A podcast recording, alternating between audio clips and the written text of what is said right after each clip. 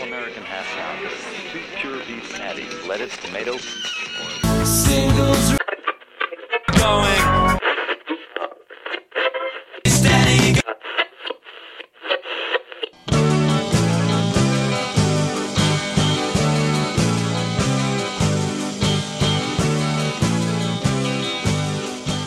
Welcome to Singles Going Steady, the podcast dedicated to exploring great singles with a particular eye to the punk, new wave, and DIY eras of the last century.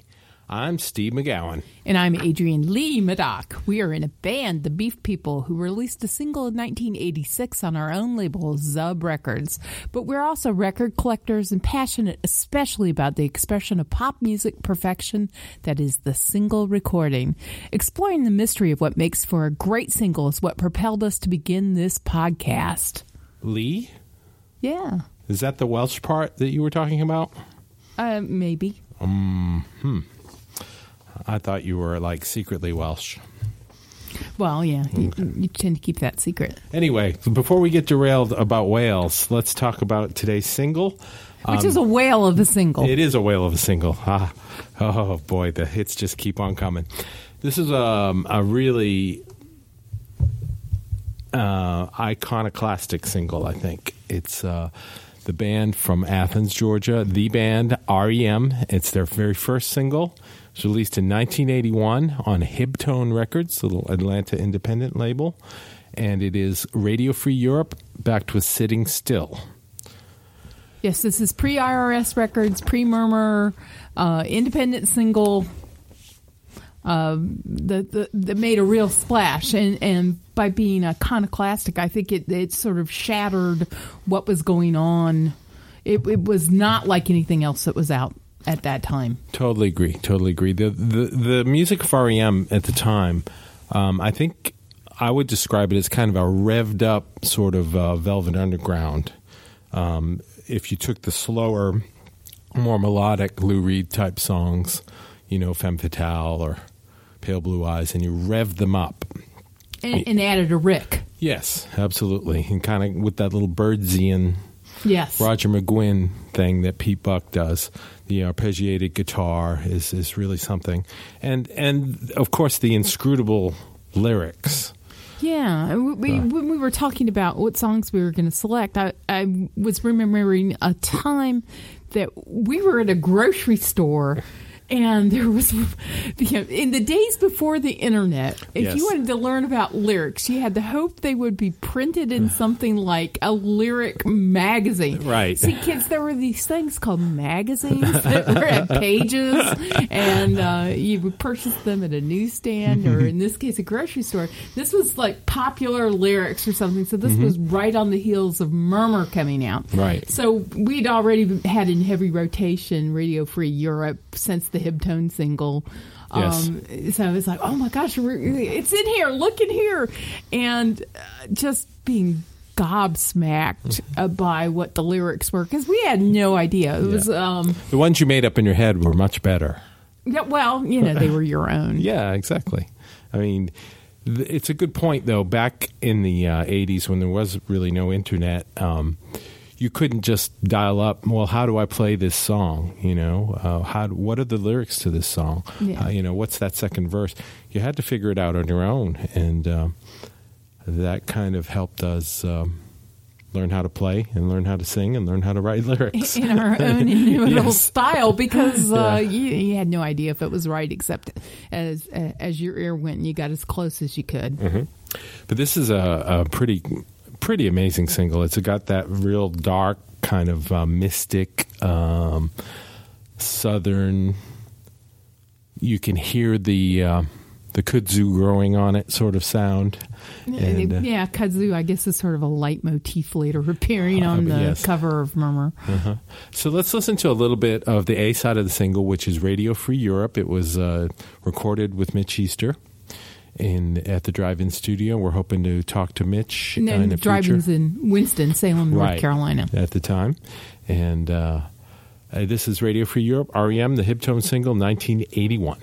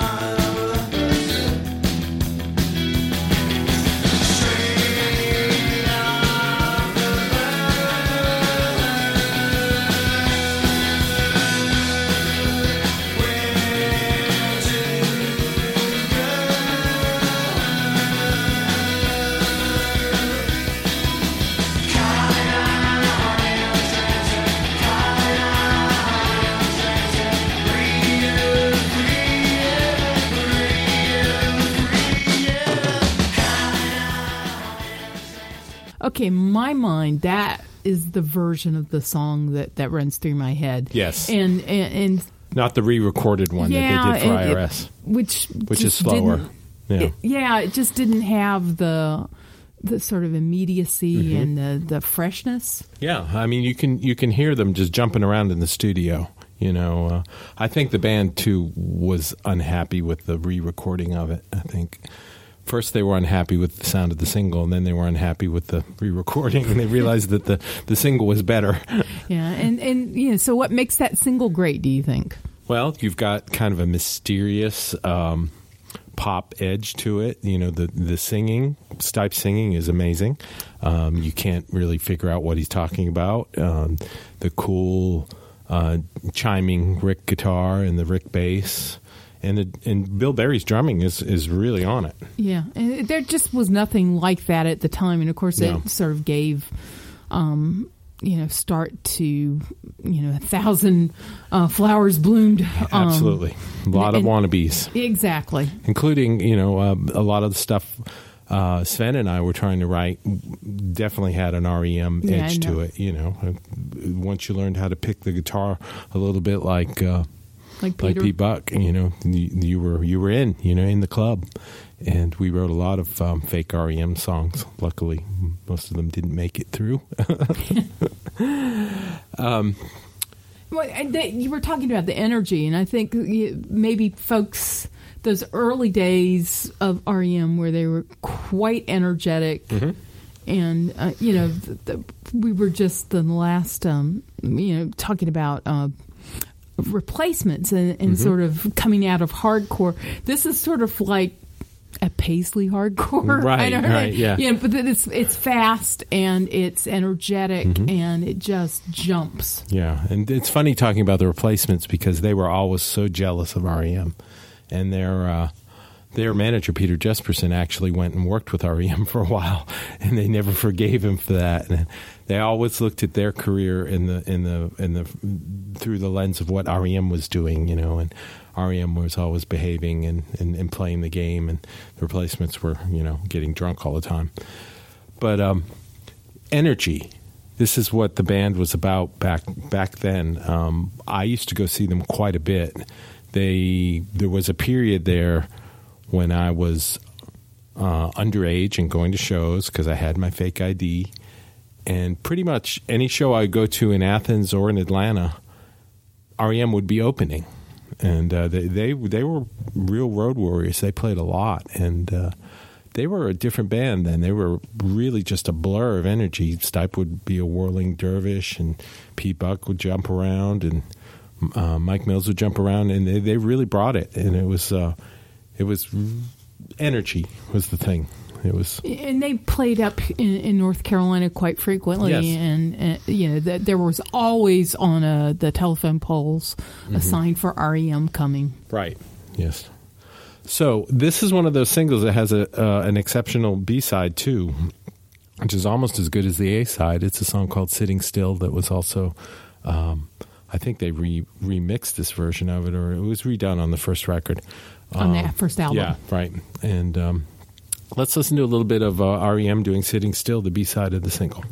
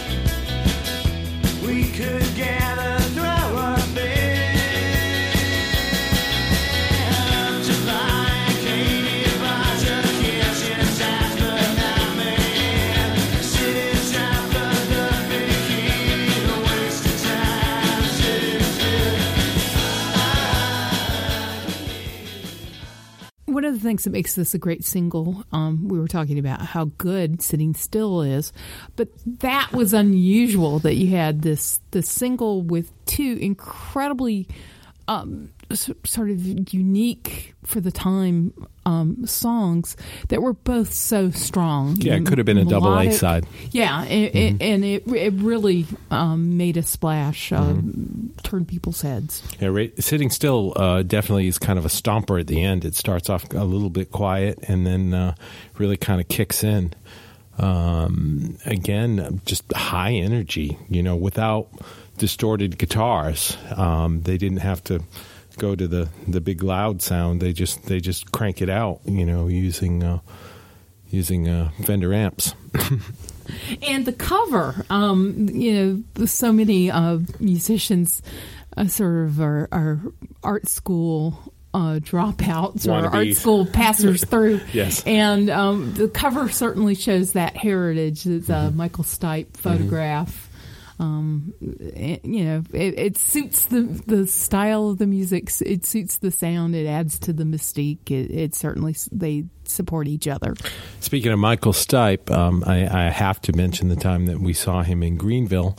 Um, REM actually played the local club, the Ups Club, and uh, it was right before they were hitting it big. It was the week that uh, Wolves Lower was the flexi disc on Trouser Press magazine. So if, if you remember that, that was always a big deal. Who was on the flexi disc? We'll have to talk about a flexi disc Yes. as one of the singles that we'll go steady with. And uh, so they were playing at the Ups Club, and uh, there was this big school bus came in with all these people from Athens, and uh, uh, but Because it's about an hour and a half away. Yeah. So, you know, we got there early, and uh, in in the side room at, at the Ups Club was is kind of like a big cafeteria, and uh, Michael was sitting there all by himself, and he had like.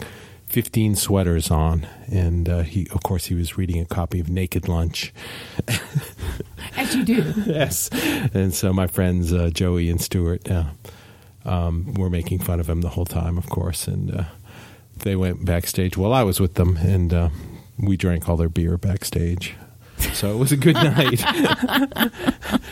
and Pete Buck kicked the monitor over, and he said that. Uh, that, that they couldn't put up with these conditions, and unfortunately, he didn't realize that the uh, sound guy Sammy Sammy Galloway uh, always traveled with a pistol in his back pocket. Uh, this is Greenville, South Carolina. but luckily, uh, Pete seemed to make it out alive. I don't know. Maybe they wrote a check or something. I don't know. But they they were still good. They were they were a great band. Um, we had a great time, and their beer was great. so uh, REM. Radio Free Europe, Sitting Still, back when they were still indie, indie, indie. They hadn't uh, gone up to the big leagues yet, but you could tell they were going. Yeah, and, and they they changed the game to use a bad sports Yes. analogy, but they, they really did bring something to um, every person that had a guitar. Yes. you know, tried to emulate Something about them. something about REM. Yeah. And, and that's not a bad thing. No. Um, So, do we have any recommendations? Do you? Um, I would like to talk about a book that I just finished um, by a local writer, um, by um, Florence Dore. I think so. I think that's how you say her name. D O R E.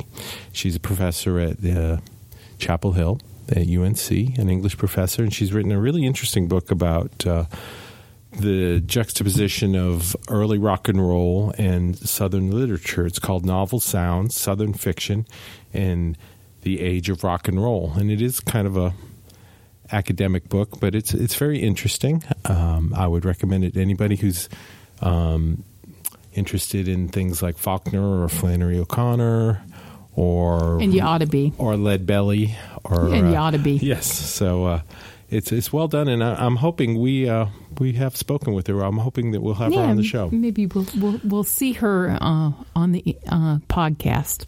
So Fingers crossed. that's one of my recommendations. Do you have any? And I guess I ha- sort of have a related one, which is uh, we we saw her at a reading uh, for the book Mm-hmm. on the roof of the Durham Hotel um, here in uh, Durham, North Carolina. Oh, I So didn't. I didn't there- mention who she was married to either. Oh well, let's not. a, a woman does not need to have her credibility affirmed by Uh, her I didn't it. associations. I didn't mean it that way. especially a scholar, right? Okay. Yes. So Okay. We'll mention that later. um, but the, uh, the rooftop at, at Durham Hotel is just spectacular view, Yes. great food, and and we won't mention the chef and her association to music, but maybe later. But I did have maybe the best hot dog I've ever eaten up there. Uh, it was it was wonderful, and uh, just a great place to see the city. Uh, recommend it highly. So you got a place and a person and some things, all kind of in two recommendations. And we didn't talk about who we And you got some proselytizing too Yes. for me. a little uh, spleen venting, Exactly. and uh, we didn't talk about who we thought might cover this Oh, song. oh man. That's uh, Well, you know, I think Bette Midler would do just an astounding job. Now. I think I read somewhere. That, I'm just going to ignore that completely. I, I, And Legion, I- yeah, I- I, want to recommend Legion. I think I remember reading that um, Scott Miller of Game Theory actually did a cover of uh, Radio Free Europe. oh, that'd be nice. Somehow P. Buck gave him the lyrics or something, so he would he would sing it with the, the Here, proper it's in lyrics. this magazine. yes, it's exactly. volume six. and uh, they, they're one of our favorite bands, and uh, I would have lo- loved to hear that. I mean, I never heard that cover, but uh, yeah, Scott Miller and Game Theory are somebody we'll probably talk about in the uh, future. So that's it for today. Uh, singles going steady, number 009. REM, Radio Free Europe, and Sitting Still, Hibtone Records, 1981. We appreciate you listening. My name's Steve. And I'm Adrienne. Goodbye. Bye. To learn more about the artists and recordings we just talked about, visit our website at zubrecords.com and click on the Singles Going Steady icon. You'll also find links to the persons, places, and things we recommend, and much more. You can find episodes of Singles Going Steady on our website or wherever you get your favorite podcasts. Singles Going Steady is brought to you by the power and majesty of Zub Records. Zub Zub Records. Records. Smart sounds for sharp people.